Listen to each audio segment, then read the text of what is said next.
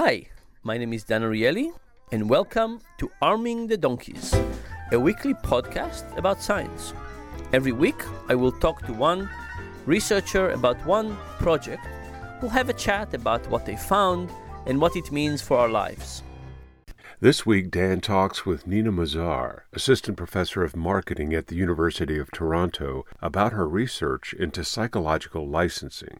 If we do something morally good, are we then more likely to cheat afterwards? Do we build up a bank of moral credits, which then makes us more likely to yield to temptation? How we give ourselves license to cheat on this week's Arming the Donkeys. So, Nina, let's talk a little bit about licensing. And when, when psychologists talk about licensing, they talk about what? Like people sit there outside in prisons and creating uh, license plates uh, for cars? Almost. Almost. What What is it?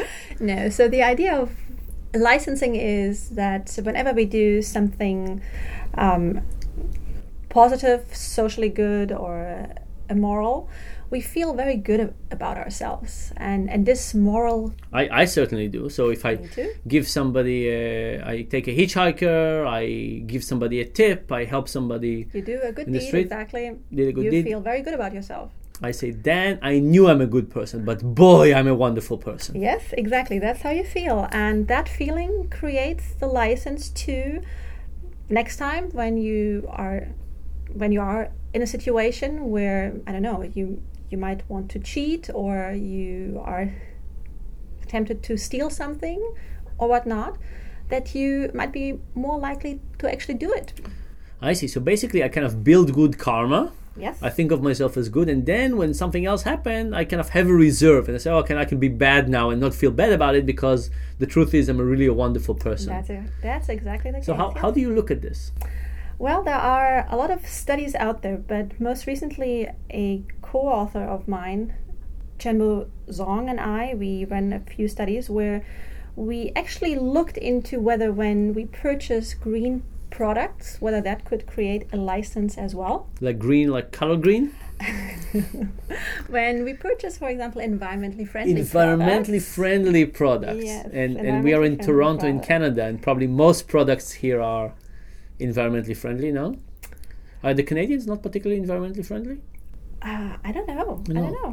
Okay. But it's not about that. It's it, not about whether you are environmentally friendly. Okay. We just use that as an example because um, at least what we found out in our student population is that they felt really very good when they purchase organic products or green products. They felt really good about themselves. And okay. So, and so we thought, okay, well, if that makes them feel good, um, they then actually might feel that license to afterwards do something that is not Bad. necessarily that. Like what?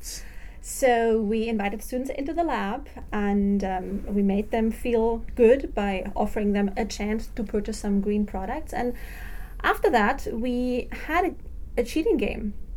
Um, it was a task where they had to solve some problems, and um, they were actually able to cheat us. They could cheat Um, and tell us that they solved more questions correctly than they actually did. And if they did so, then they actually earned more money. So there mm-hmm. was a temptation to, to, to cheat. So basically the setup was some people get a chance to buy green environmental products and some people don't. Yep. And then they all get a chance to cheat. And the yep. question is, do the people who got a chance to buy green products and presumably did mm-hmm. feel extra good about themselves and therefore are able to cheat more afterwards? That was a question, yes. And... And what did we find? Well, we actually did find what we expected. Wow. So those people who purchased green products in comparison to another group that only had a chance to purchase the regular conventional things um, were much more likely to cheat. And did it matter whether the people who had a chance to buy the green product actually bought them or not? Or just the opportunity of being presented with green products was sufficient to get people to feel good about themselves?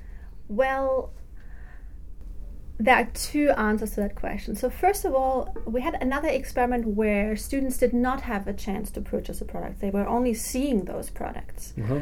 And there we actually found the opposite. So when you were just exposed to these green products, you are actually behaving much, much better than those who are just exposed to the conventional I see. Products. So, so then you were more consistent. You basically kind of were exposed to good things, but you were not able to participate in and that. And it made you also be a, a better person. And and maybe you felt, oh, I, I should I should be doing this. Maybe I'm not doing enough. And all of a sudden, people were more congruent and yeah. uh, became became better. Yes. But if they If they uh, purchased, if they acted on it, that bought them karma, and they could spend the karma by being worse. Yes, yes.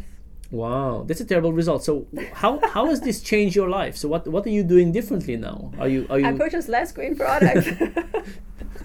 No, that's um, you know, I'm I'm just trying to be a little bit more aware of when I'm doing something good.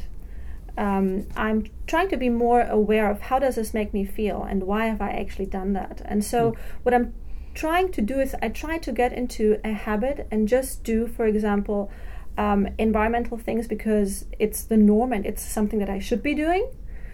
But I'm not trying to think that I'm such a great person just because I've done that. Because I I'm, I, I feel that once I feel that I'm yeah. so good because I've done it, that then I might have that license yeah. to do something. So, so the key is to take behaviors that we think are desirable, and maybe in the beginning when we act them, we feel good about ourselves, but then try to make them habitual yes, I think and normative and normal. Yeah. And, and, and as the feeling of goodness goes down, with just this is the way to do things. It's not about you being good. This is just kind of the normal stuff.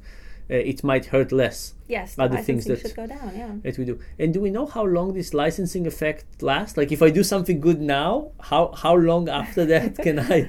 Am I question. more likely to do something bad? It's a very good question. I don't think we have a good idea of it. I mean, naturally, in those experiments that we are running, we always do things immediately one after another. But in the real world, um, I don't know for how long I can bank the the moral yeah. credit that I've earned. So maybe it's just a few seconds, maybe it can last for five minutes, an hour, a whole day. I, I yeah. And I do you get know. interest do you get interest on the credit on, on moral credit that you maybe. save, or does it get diminished? Does or maybe I can be strategic about it. Maybe if I know that tomorrow there's an opportunity to cheat, maybe I'll be even more good today so that I bank up on, on those credits. Wow, that would be kind of uh, devious. So people might that buy green products up front just before tax day so they can basically store up some of it for cheating later. That might happen. Would be interesting to test. Okay, Nina, you, you got me worried, uh, but very interested. And as always, thanks a lot. Thank you. This has been Arming the Donkeys, a weekly podcast with economist and New York Times bestselling author Dan Ariely of Duke University. Dan's latest book is The Honest Truth About Dishonesty. You can subscribe to the Arming the Donkeys podcast and learn more about dishonesty, irrationality, and other human quirks at dan ariely dot com.